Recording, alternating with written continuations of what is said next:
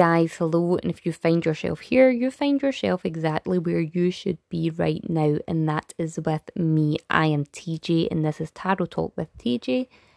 And we have some rain in the background, and it's Scotland, so get used to that because if you listen to this podcast, you will generally hear rain. So, today, first episode, exciting. Let's not have a long introduction. Let's assume we already know each other and jump right in. We are talking about tarot cards, and we will start with the very basics of a tarot deck 78 cards, 22 dedicated to the major arcana, moments in your life which are magnificent. That does not always mean good, but magnificent and life changing. We can all think of those moments in our life some that we would prefer to remember, others we would maybe enjoy forgetting. However, they happened and will happen again, and these major arcana cards represent them. Let's put them to the side for now and skip to the other 56 cards which make up our tarot deck.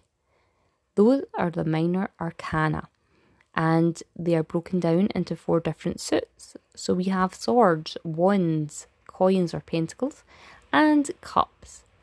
And much like playing cards, these guys range from ace to king.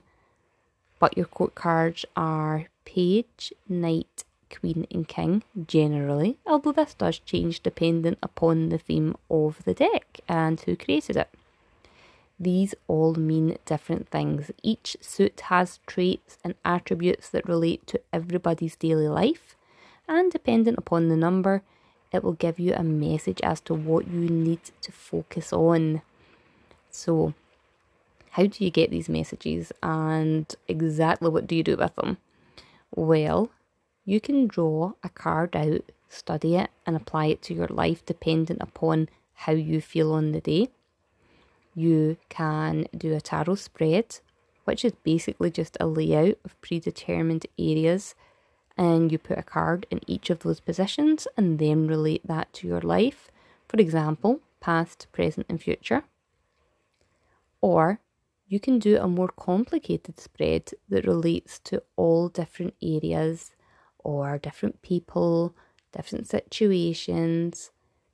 But we'll get into that a little later. Do you always need someone else to read your cards or can you do it by yourself? Well, you might have watched in programs or been to tarot readers before, but the best way is to do it yourself and focus your own energy in your own cards. And I'm going to show you how to do that, or at the very least, tell you through this podcast. So, if you do not have a tarot deck already, then, well, I would always recommend having one, not just for this podcast, but for life in general.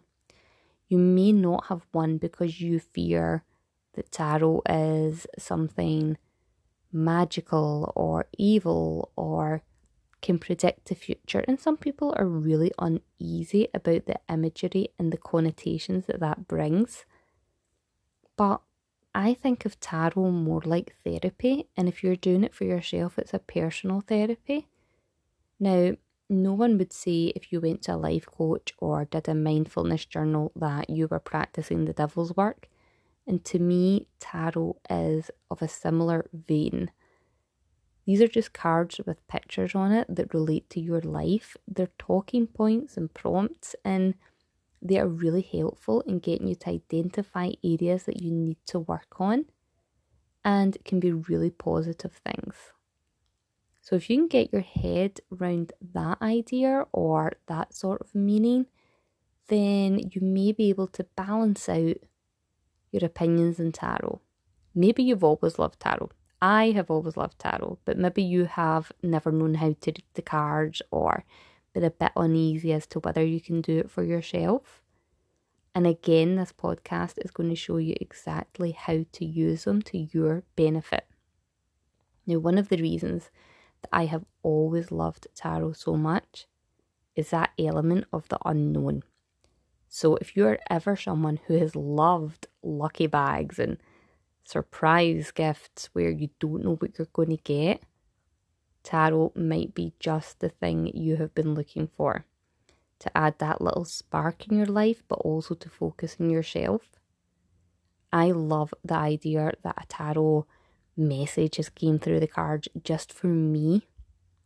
But sometimes what's even better is the messages that you completely don't expect but relate to your life in ways that you can never imagine. So, just for example, you may be thinking about something all week and then you know it goes to the back of your mind you do a tarot reading and then it comes up in the cards or there could be something that you have put just to the back of your mind and haven't thought about all week and then it comes up in the cards or these unknown things that you read in the card and then happen the next day the next week that's fun for me it's fun to have insight it's fun to learn knowledge is power and I just I love the whole idea of tarot cards in general. I have been practicing with tarot cards for over 25 years. I mean, varying different levels of practice, but I have always been obsessed with them. And another reason I'm obsessed apart from the messages is the artwork. I love art in general in all of its forms dance, singing, um, drawing, imagery, scrapbooking. There's a million ways to express yourself in art, and in tarot cards, you really see the personality of the artist and the deck. And I love that. I love comparing different tarot decks with each other and the messages and the imagery and how that relates. And it creates these different bonds with tarot decks, or at least I feel it does, like old friends but with different personalities and traits. So you find maybe that you use one for certain times of your life and another one for other things. I love it. And I hope you'll love it too. So that is a very, very bare bones of tarot. 78 cards. You look for things that signify messages and relate to you. You can do it for yourself. In fact, I prefer you do it for yourself than go to a tarot reader because you're so much more capable of seeing the messages for yourself than someone else, but we will talk about that again in further podcasts. For now, hopefully, you want to join me again. This is Tarot Talk with TJ, and I look forward to teaching you guys tarot.